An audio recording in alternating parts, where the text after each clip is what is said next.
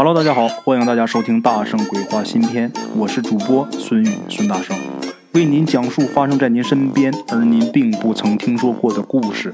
每天晚上，《大圣鬼话》与您不见不散。Hello，大家好，我是孙大圣啊，咱们今天来说这么一个故事。这个故事呢是发生在文革时期，那个时候咱们鬼友他们那个村子啊，由于粮食不够吃，就导致好多人呐都出村去要饭去。咱们鬼友他爷爷呢，也是领着家里人外出去讨饭。话说有这么一天啊，他们就路过了一个破庙。路过这个破庙的时候，那天呢也赶上寸啊，天已经黑了。鬼友他爷爷呢，呃，就到附近看了看啊，附近也没有人家，然后就跟家人说：“咱今天晚上啊，就在这个破庙里边过夜吧。”等进了这个破庙以后啊，就看这个破庙的院子比较小，但是呢。院子当中啊，有几棵大桃树，很大啊。虽然已经是深秋了，但是这两棵桃树的树叶啊，还是枝繁叶茂的。这个破庙呢，很旧很破，这个尘土啊，已经积得很厚了。这个蜘蛛网啊，到处都是啊。这个破庙里边啊，也有神像，但是这个神像啊，已经看不出来是哪位神仙了。神像也是残缺不全，破败不堪。这种场景啊，就让人看到心里边啊很不舒服，有一种凉飕飕的感觉。哎，咱们鬼友他奶奶呀，当时就看这个破庙里边到处都是尘土啊，根本就没有办法睡觉。然后呢，就想让家人呢离开这儿，另外找地方去住去。这时候鬼友他爷爷就不同意啊，就说呀，这地方离这儿最近的村庄，少说也得十几里路啊。等我们走到那儿啊，那就得半夜了。你到那儿，你上哪儿去借宿去？咱就不如啊，把这儿啊简单收拾一下，打扫一下，然后呢，就在这儿睡了。哎，就这么的，大伙儿也觉着啊，鬼友他爷爷说的有道理，这一家人，然后呢，就赶紧呐，把这破庙就给简单的收拾了一下，打扫了一下。哎，就这么的，在这个神像前面啊，就那个破泥像前面啊，就打上地铺了。打好地铺，准备休息。这个时候呢，鬼友他奶奶呀躺地上之后，就看着这个庙的房梁上，这房梁上啊好多蜘蛛网啊。然后啊，鬼友他奶就说了，就说一般这种破庙啊，这种野庙是最容易招鬼招狐的，最容易招鬼狐。晚上睡觉啊，咱得有人巡夜，咱不能都睡，都睡的话，一旦有这些邪祟啊。把我们害了就麻烦了，哎，鬼友他奶奶说这话也很有道理。这时候鬼友他二叔啊，那时候还很年轻啊，刚十七八岁。鬼友他二叔啊就自告奋勇啊，就夜里他要给家人呢巡视，哎，巡夜保护家人。鬼友他二叔长得很高大很威猛，虽然只有十七八岁啊，但是长得确实是很魁梧。有他保着大伙睡觉，大伙都很安心，都很踏实。就这么的。他看着大伙就睡觉就休息了。鬼友他二叔啊，巡夜巡到半夜的时候，突然间一下就栽倒在地。家里人呢，听到他栽倒的这个声音啊，就全都惊醒了。等醒过来之后啊，赶紧跑到他跟前一看，这时候这人呐已经昏迷了。鬼友他奶奶赶紧呐就掐他二叔这人中啊，然后鬼友他二婶啊，他二叔十五就结婚了。所以那个时候，鬼友就有二婶他二婶啊就揉他二叔胸口啊。过了好一会儿啊，鬼友他二叔才醒过来。醒过来以后啊，一下从地上就坐起来了。坐起来之后，这眼神可就不对了啊，直勾勾的。而且家人看着他眼睛发光，就冒绿光。人这个眼睛夜里它是不发光的，只有一些动物的眼睛夜里才会亮，才会发绿光。反正我知道啊，猫。羊、黄鼠狼，就这些东西啊，呃，一般这个夜里边，你只要是稍微有一点光，照到它的眼睛，这角度只要一对，你看它的眼睛啊是绿的。狗也是，啊，好多动物它都是。这会儿鬼友他二叔眼睛冒绿光，这一看啊，就看这眼神根本就不是他本人呐，这个就很像，呃，现在咱们这个看这个电视剧里边。聊斋呀，什么这些狐妖啊，什么他们那个眼神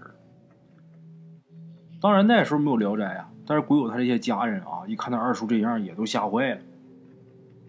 这个时候心里边都明白他是中邪了，但是中的是什么邪可不知道，一时间也没有什么主意。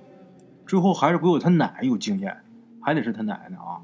一看自己二儿子这情况啊，就知道这是被什么动物给附身了。他被鬼附身，他眼睛不能冒绿光，这一定是被什么动物给附身了。那么是什么动物呢？能成精的动物倒是不少啊。也想不到具体是什么，反正是动物。来吧，怎么办呢？他奶奶有经验啊，直接到院里边。院里不是有两棵大桃树吗？到那儿就折了两个树枝这树枝是正冲东南方向。这个桃树，大伙记住啊，东南枝儿阳气是最重的。大圣，我经常是给大家送一些东西啊，比如这个打鬼棒啊。我准备的那个打鬼棒，就是春天的时候我取的桃树的东南枝做成的。这个东西阳气是很足的，啊。鬼友他奶奶啊，就掰了两个东南枝的桃树枝掰了两只桃树枝就进来了。进来之后，告诉家人啊，摁着他。那大伙儿就把鬼友的二叔啊，就死死的就给摁住了。摁住之后，他二叔就开喊，就开始挣脱啊，扯着嗓子喊，喊什么呢？放开我！天快亮了，我要走。他二叔说话这声音呢，根本就不是他二叔的声音，声音很尖细。咱说呢，长得五大三粗的这么一个棒小伙子，大小伙子，说话说出这声比女人那嗓子都细，这玩意儿听着真是挺瘆人的啊！大伙摁着他，鬼友他奶奶啊，拿着这个桃树枝啊，气势汹汹的，在他二叔跟前就念叨。念叨什么？就问他你是谁啊？你或是狐啊？你或是黄啊？就开念叨。他可不光念叨，一边念叨一边拿来树枝啊，就凌空的在这二叔周围就抽。哎，这老太太当时不是老太太啊，岁数也不大。鬼友他奶奶当时这个气势很足啊，就我今天我不管你是什么，我要打死你！我看你还敢不敢害人？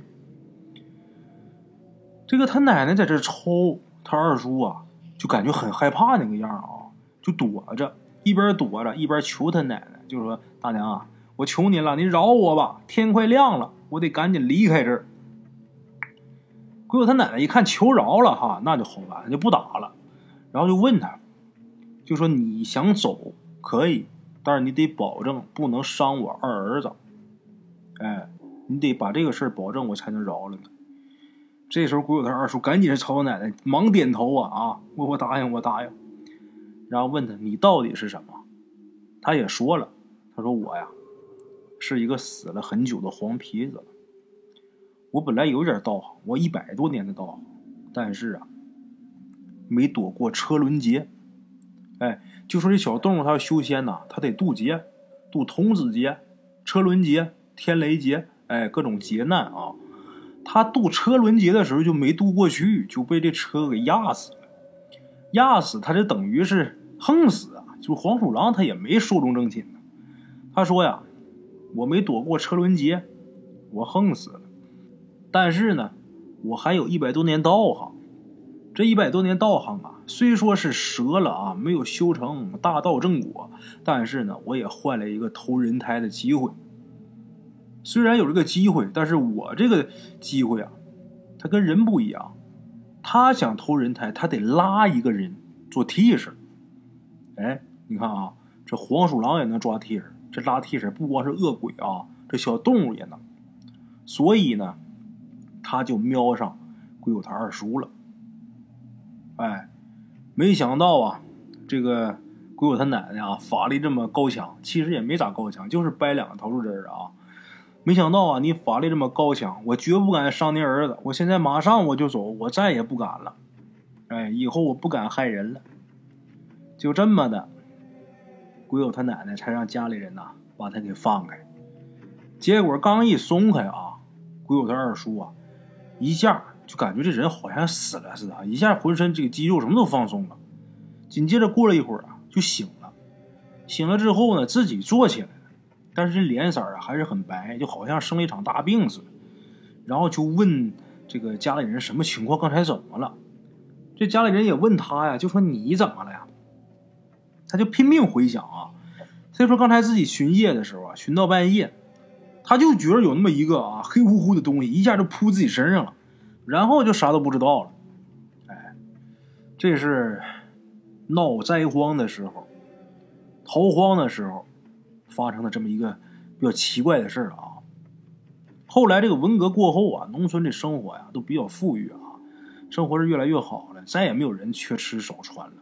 那也不用出去要饭去了，但是他二叔啊，经过那次被黄皮子附身之后，以后啊就很少走夜路，不敢走，就包括咱们鬼友他们家人啊，都很少走夜路。为什么？都知道啊，这世界上啊有好多呀，我们没有办法去控制的事情。你说这个黄皮子啊，这种东西，它就是一个小动物，咱都知道啊。你说这个东西啊，要是说。论实力的话，你就来个三百五百的，在手里边要拿根棒子不怕的，都能给它敲死。但是你说这玩意儿他一整，它能迷人这事儿啊，你不是人能控制得了的。所以说对他就会有一种畏惧。为什么东北这些个仙家啊？你看都是动物，狐黄白柳灰，全是动物。你说就这些动物，我们人为什么要怕它呢？还是啊，他有这些邪门外道的一些所谓的法术啊？也可以叫，呃，迷人的手段，所以人呢才会对他有敬畏之心。但是他真说有多大多大能耐，可不见得。当然啊，也不乏有一些道行高深的一些仙儿、一些老仙儿、一些仙家。那这些仙家是极为少数的。一般像东北这五大家里边，胡三太爷、胡三太奶、黄三太爷、黄三太奶，这些都是比较有名有号的。但是胡三太爷、胡三太奶，全世界上就这老两口。那东北供大仙儿的。那成千上万啊！说白了，东北出马仙现在哗啦哗啦加在一起啊，甭管是出马没出马的，你没个几十万也上百万个了。那哪那么些胡三太爷呀？你看那家家还都供胡三太爷，看来这胡三太爷、胡三太奶啊，很忙啊。哦，咱也不知道他们供的那都是什么。不光这黄鼠狼能成精，这个老鼠啊，它也能成精。而且过去啊，我小的时候在。呃，九十年代的时候还有这种传闻，但是现在就很少了啊。我想八十年代、九十年代那时候应该有好多人听过这么一个词儿，什么词儿呢？千年黑，万年白。我不知道大伙谁听说过啊？千年黑，万年白这个东西，有的时候是形容这个呃动物修炼。就比如说这狐狸啊，你要看见一只大黑狐狸，那是修炼上千年的。为什么？它这毛都变黑了。万年白是什么？纯白色的啊，白毛狐狸。就说这东西，狐狸道行得有一万年。就这个狐狸的道行，至少得有一万年，要么它变不成白色的，纯白色的。包括黄鼠狼也是，黄鼠狼也有千年黑、万年白这说法。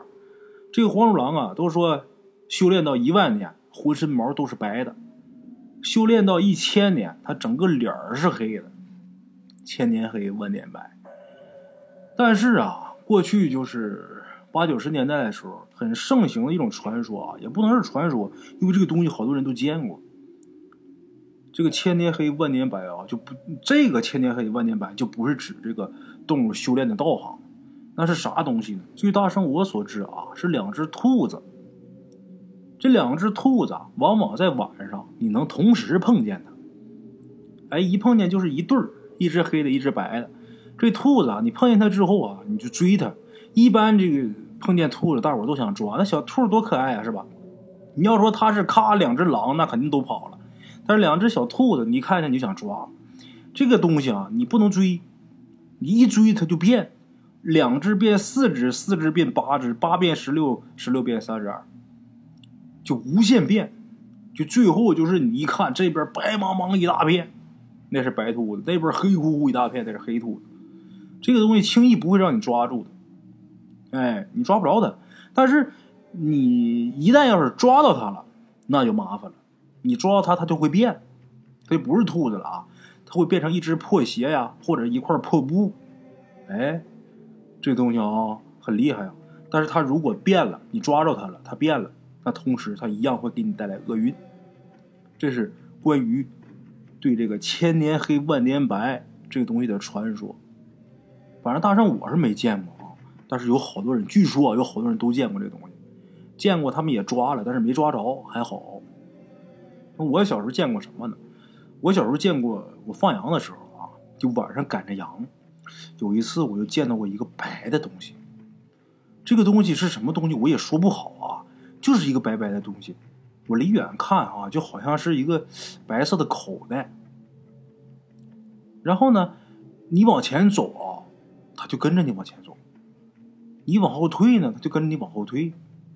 那东西到底是个啥啊？我到现在我也没整明白，也不知道到底是个啥，在这没事戏弄你啊。它也不吓唬你，你看它也不咬你，它也不害你，就你往前走它就跟你走，你往后退它就跟你退，咱也弄不明白它是个啥玩意儿。像这个老鼠啊，也能成精。狐黄白柳灰不就有这么一说？这个灰就是这个老鼠嘛，老鼠这东西，你说它都能成精，但这个东西它成精觅人有点费事，它不像狐狸啊、跟黄皮子还有蛇想密啊，隔隔多远就能控制你的思维，但是老鼠不一样，它跟刺猬啊这俩大仙儿有点这手段有点不咋高明啊，就是它想觅你，它得爬到你的脑袋上去，但是我估计现在我们这个人类啊。就能让老鼠爬到脑袋上，这个几率简直是太小了。就是像我爷我奶他们年轻那个时候还有可能哈，那房子那时候不严实，没准晚上睡觉的时候进来一只老鼠。哎，但是现在是基本上没有可能了。我现我很庆幸，大圣我很庆幸我没有生在那个年代。如果生在那个年代，肯定会吓死我的，因为我很害怕老鼠啊。为什么我会怕老鼠这个事儿，我一直搞不清楚。你看啊，蛇呀。狼啊啥的我都不害怕，但是我很害怕老鼠。这个东西可能就是心理学家所说的定向恐惧症。就人呢，肯定会有一种你害怕的东西。有的人可能是怕蟑螂，有的人可能怕昆虫，有的人怕狗，有的人怕没毛的，比如蛇呀啥的。有的人怕鱼，有的人怕天空，有的人怕飞行，有的人怕呃坐电梯，怕坐地铁，怕坐电车。为什么？这是封闭的环境啊，他怕这种封闭的环境。有的人就怕一个人，一个人待他就害怕，这个这个东西啊很难说。呃，这个老鼠啊，它真的是可以成精的。我跟大家说这么一个一个事儿啊，也也算是故事，也不算是故事。这个事儿啊，是我爸听别人说的，就我爸生前啊跟我说过的这么一个事儿。我爸呢生前他是村上的民兵连长，哎。嗯，他们出去拉练的时候，有这么一个人呢，跟我爸说过这么一个事儿啊。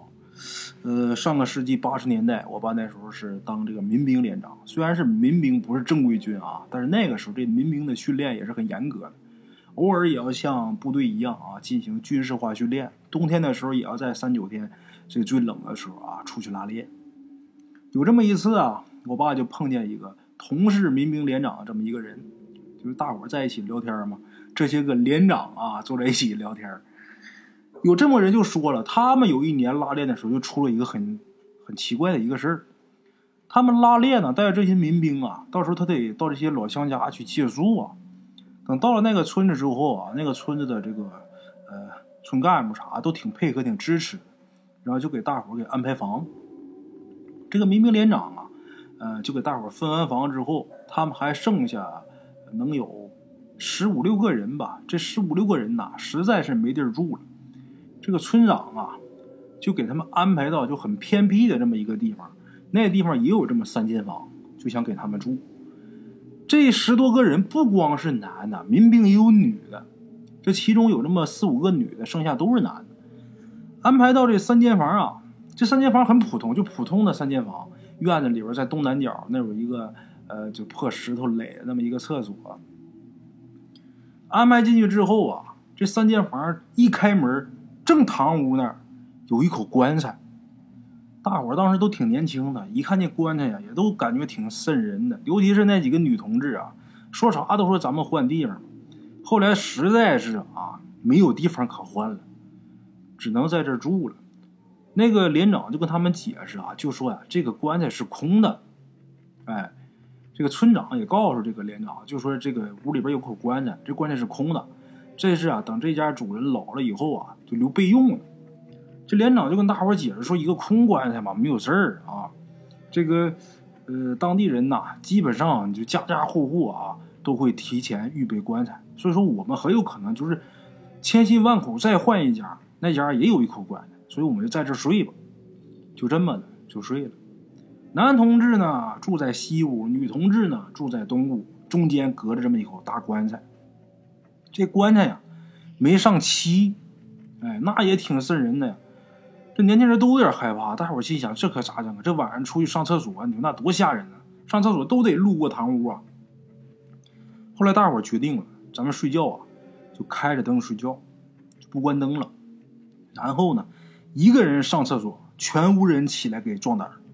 当然，在睡觉之前啊，大伙都是一起去啊。你该打的利索，打的利索，然后回来再睡觉。中途谁要是想去厕所，大伙起来陪着，就这么的，就这么的。大伙也有点害怕，回去也是翻来覆去睡不着。后来熬到下半夜啊，好可算是熬困了，实在是受不了了啊，睡吧。这个连长在半睡半醒期间，他就听见啊，就是咔嗒。就好像有人走路的那个声音，哒哒的那个声音。那家屋里那地是什么地呢？红砖铺的地。哎，就好像听见有鞋走路的声音。这声音先是去那个呃女兵那屋啊转了一圈，又出来了。然后过一会儿啊，又到他这屋转一圈，又出去了。他当时就很害怕呀，但是他没弄明白是什么东西，没看见啥呀。然后过了一会儿啊。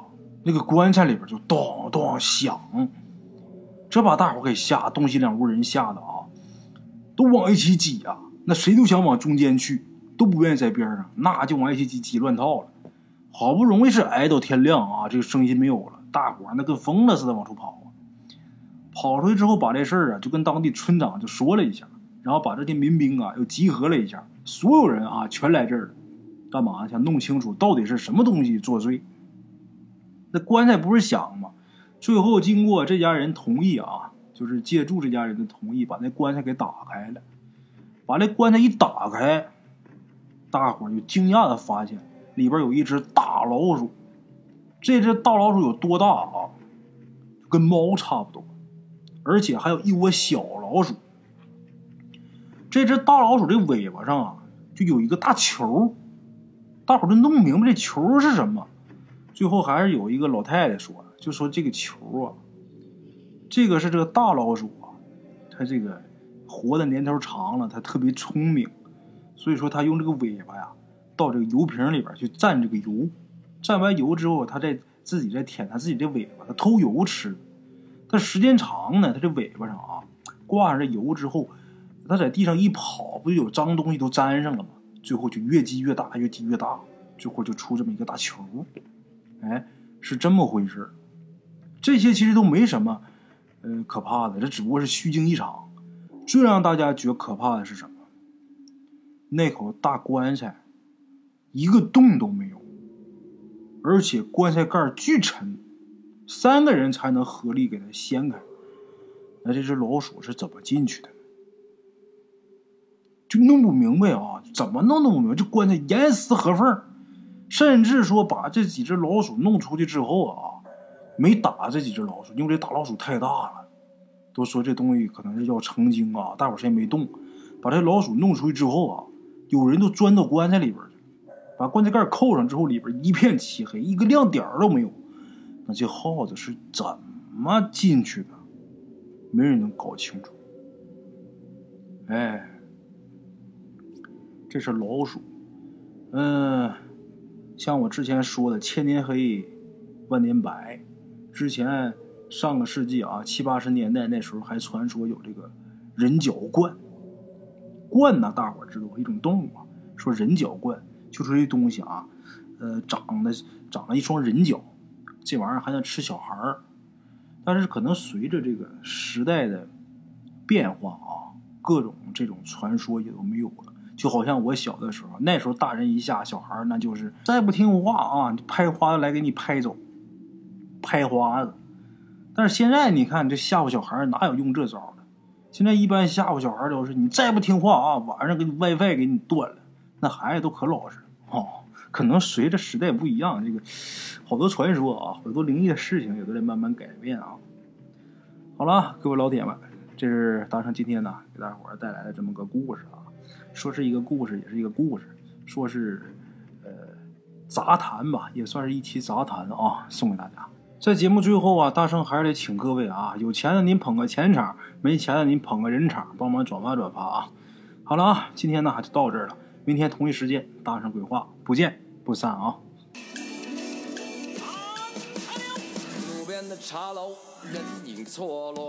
用声音细说神鬼妖狐，用音频启迪人生。欢迎收听《大圣鬼话》。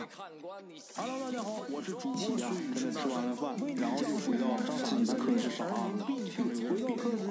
百度搜索“大圣鬼话”，跟孙宇、孙大圣一起探索另一个世界。那天山女子独守孤城，也只是感谢鬼友们，感谢鬼友们，感谢鬼友们一路陪伴。大圣鬼话，见字如面。欲知后事如何，且听我下回分说。